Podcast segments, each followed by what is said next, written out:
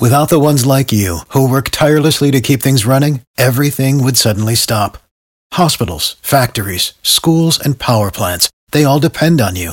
No matter the weather, emergency, or time of day, you're the ones who get it done. At Grainger, we're here for you, with professional-grade industrial supplies. Count on real-time product availability and fast delivery. Call, clickgrainger.com or just stop by. Grainger, for the ones who get it done.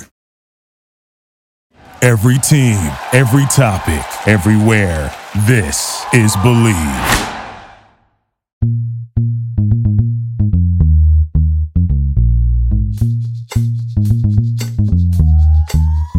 Alright, welcome to the number one thing of the podcast. I'm Daddy McDuke. I'm joined as always by Dr. Hoji, the Electric Technology, and John Sheeran. And guys, we are on a 2-week streak, okay? I mean, that's like a whole season for Zach Taylor. Am I right? Yeah, this is legal. Are they allowed to win 2 wins in a row? I'm so confused because Zach Taylor seems to be the guy to come in and bring us these generational talents with his losing. And now he's all of a sudden, what is he doing? What is he doing, John? What's he trying to do here? I guess his job, maybe. I don't know. His job seems to change every single week. It's whether it's losing on command or now just beating bad teams. I don't know. It's strange. I've said it before and I'll say it again. I'm not a fan of the tanking idea. I don't like it. It's a new thing. We didn't used to talk about tanking in the NFL to get somebody. If you think 20 years ago, teams played, teams won. And I think that's what I liked about the Marvin Lewis era. There was never talk of tanking. You get who you get. I don't think a first-round draft pick, whoever it might be, is worth the lack of morale that this team has had. And I think the positive upswing in morale that we've had these past 2 weeks, that's been great. Okay, let me offer a counterpoint. And John, I want you to chip in here. So in general, obviously tanking is stupid. Like the Dolphins last year were supposed to be tanking, but they didn't. And look how the team produced that winning culture and it got the momentum. It was great. However, when you're at the tail end of the season and you have all these players out, and you're not looking, you don't have a franchise quarterback who's getting developed. You don't have this and that. You're just kind of hanging on and waiting for the season to end. I'm not saying I'm for tanking, but here's the problem with us winning games. The problem is the Bengals do not have more than 2 scouts. And it hasn't been confirmed, but I do believe that they are nephews of Mike Brown. I don't think they're getting paid. Yeah. There's actually triplets, Huey, Dewey, and Louie. Yeah.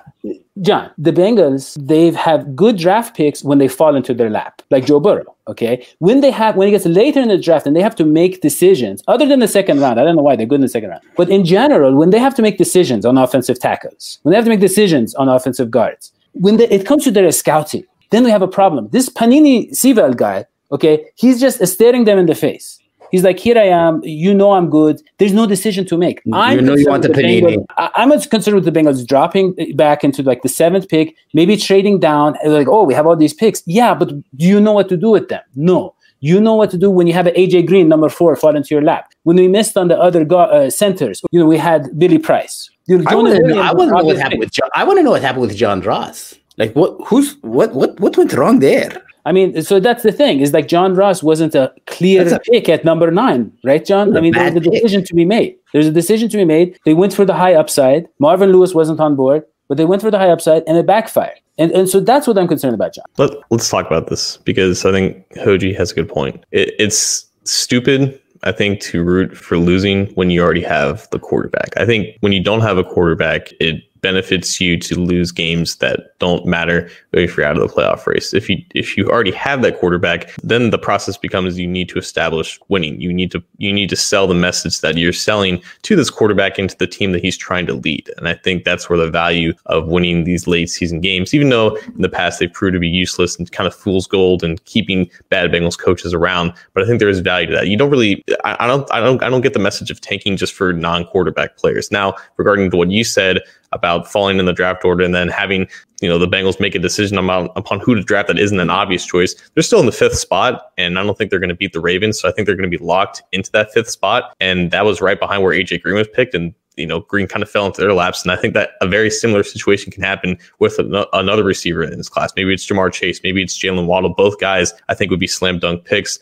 at that spot and would require zero decision-making from the Bengals, provided that they address the offensive line and free agency. So I think you're still going to find that situation where they're going to have a blue chip championship elite prospect kind of just fall into their laps in the top five, but they also have some wins under the belt where they can sell the message that Zach Taylor's trying to sell. So, John, if they're not getting Penei Sewell, how do they fix the offensive line? They got to spend. They have to. And I think we had a conversation with a guy from Pro Football Focus this past year, and he said that, you know, if you want an immediate fix on the offensive line, you have to trust veterans to get that job for you. If you just put all your faith into rookies and starting into improving it, more times not going to fail. Like this year has been an exception. You've had a couple of rookies, like the guy from Tampa Bay, Tristan Wirfs, the guy from New England, Mike Onwenu. They're producing like all pro players as rookies. Like that's completely rare. So for the Bengals to be putting all their faith into just one offensive lineman with the fifth or third or fourth or whatever pick they get with that pick and fixing the whole offensive line, more times not going to fail. They need to spend at that position regardless of if they're going to draft somebody, because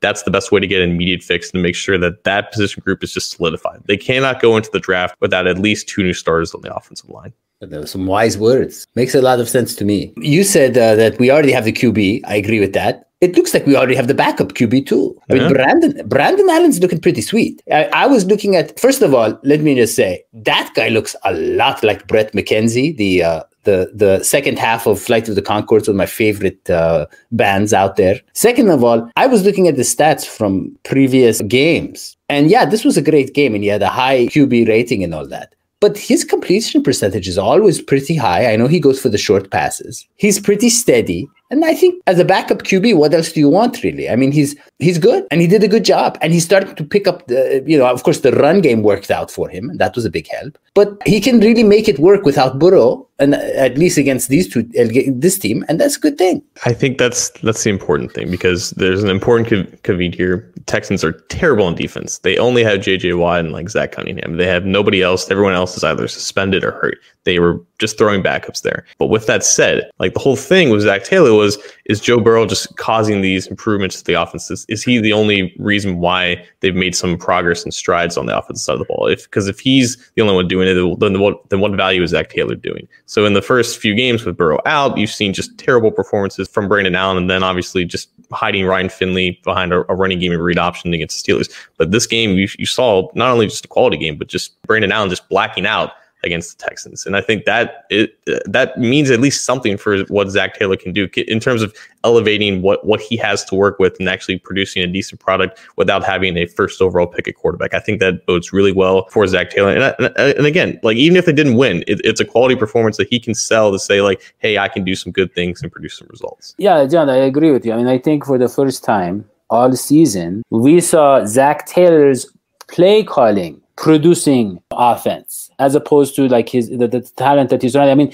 it might be a good thing that he was forced to rely on kind of a smart play calling. I mean, you know, look at the runs. I mean, I don't know the numbers, John, but with the number of positive runs, it seemed like almost most runs were positive. And we're talking about backups. We're talking about Perrine. We're talking about, you know, Giovanni, obviously. And it was just like the blocking and everything was so in sync. Coach Menich was showing clips of some of the guys like Fred Johnson, you know, taking on multiple defenders, you know, moving, all that stuff, these guys in motion. And I was really happy. And, you know, and Brandon Allen too. I mean, Brandon Allen was in a rhythm. Brandon Allen, the pass protection was there. He was in sync with them. It was more cohesive than anything I saw when Joe Burrow was the quarterback. And I wonder if it's Zach Taylor with his back to the wall, or if it's Zach Taylor, hey, I can't rely on this guy to carry me anymore. I got to coach you smarter. That's true. And before we bring in the marching band, I mean, yeah, they played nicely against a weak defense. But if you were watching the game, as we all were, I mean, it was back and forth. And really, it could have been anybody's ball game up until the end. It really was about who had the ball last. And against the Texans, that really means that you're pretty much at the Texans level. You're possibly a little bit better than the Texans. That's not a good place to be. You don't want to be there next year, even without Joe Burrow. You want to be like where the Ravens are. So that's a good transition, Hoji. The Ravens, guys. If we beat the Ravens, knock them out of the playoffs for the second time in, I don't know, like 4 or 5 years. I mean, that gives these other wins so much more value, these past two wins. And it's like, looks like with the Steelers, yeah, they just won this past week. But they were reeling and they were, you know, struggling. And we just kind of took advantage of that. And then the Texans, like Hoji said, they have not been a good team all year, and they're also, you know, the season is kind of winding down. But if we can beat the Ravens, guys, the Ravens have won, what, 4 in a row? I mean, they're rolling. They're trying to get back to the playoffs. They have the defending MVP. And if we can somehow beat them, then I think we have that momentum. I think the players, the younger linebackers, the defense, all of these guys are going to go into next year thinking, hey, we have a real team here.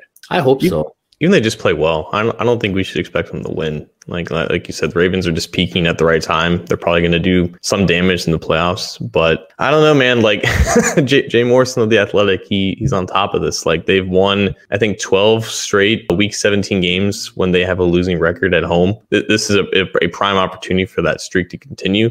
But it would be a statement because this Ravens team has fluctuated so much in this year. Like they started off dominant, then they hit a wall because their offense couldn't really do anything with that offensive line. And now they're looking like the Ravens of the old. So this would be a tremendous win and probably the most impactful win of the entire season. Yeah, John, I mean, just can we talk about the matchup a little bit? You know, we have the running game and we have Brandon Allen, who is he took a few deep shots. He got some deep shots down there, but he looks like, to me, John, he looks like a pretty quality game manager.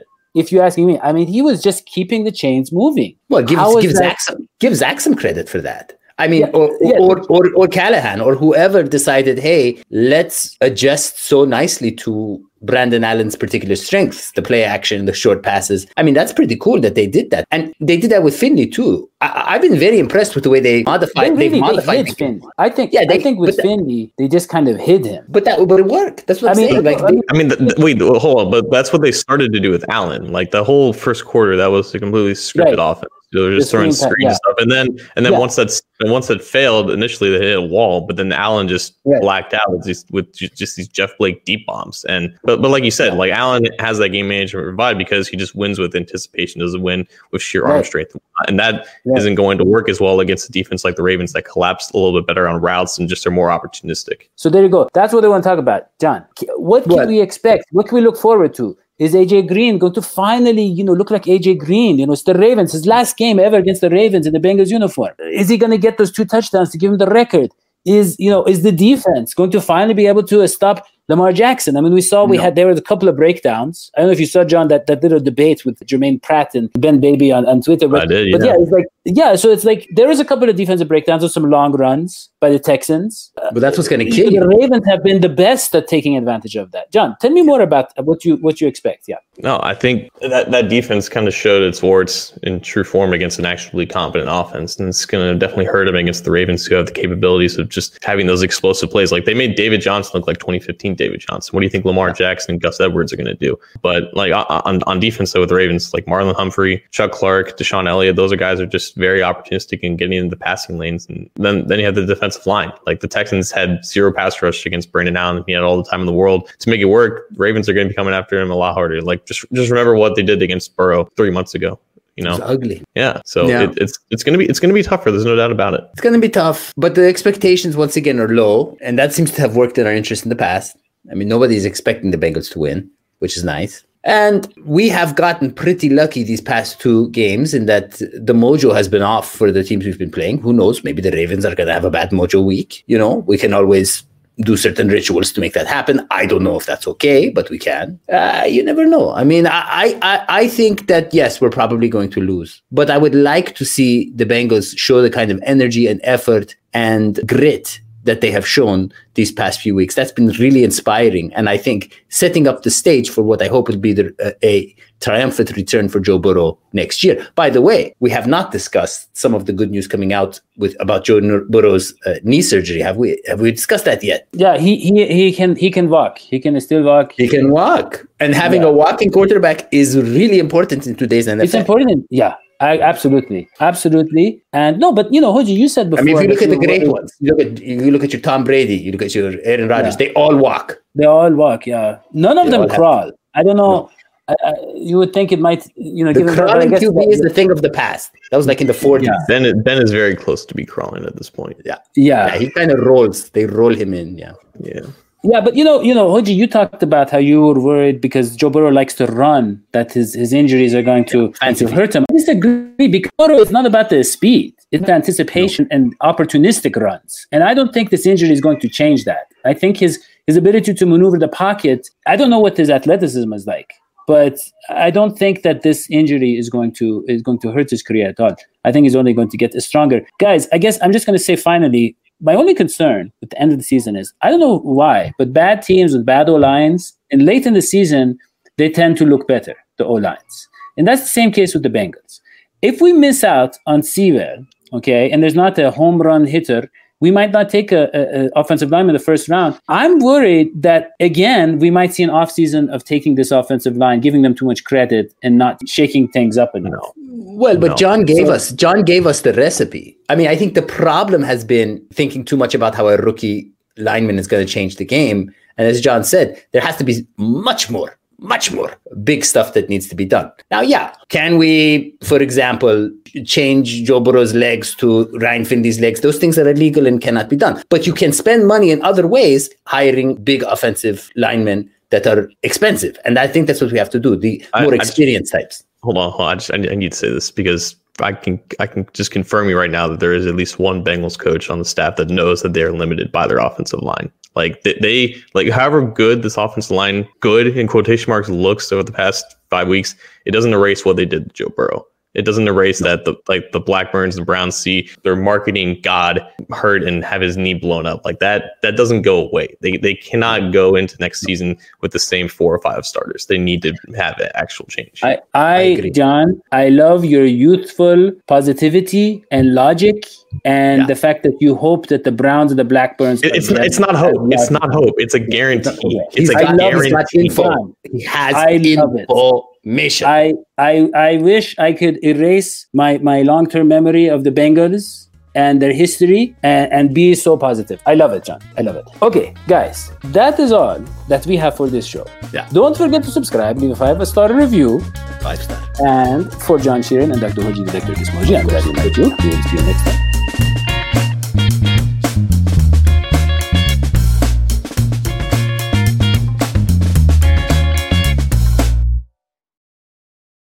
For the ones who work hard to ensure their crew can always go the extra mile, and the ones who get in early so everyone can go home on time, there's Grainger, offering professional-grade supplies backed by product experts so you can quickly and easily find what you need.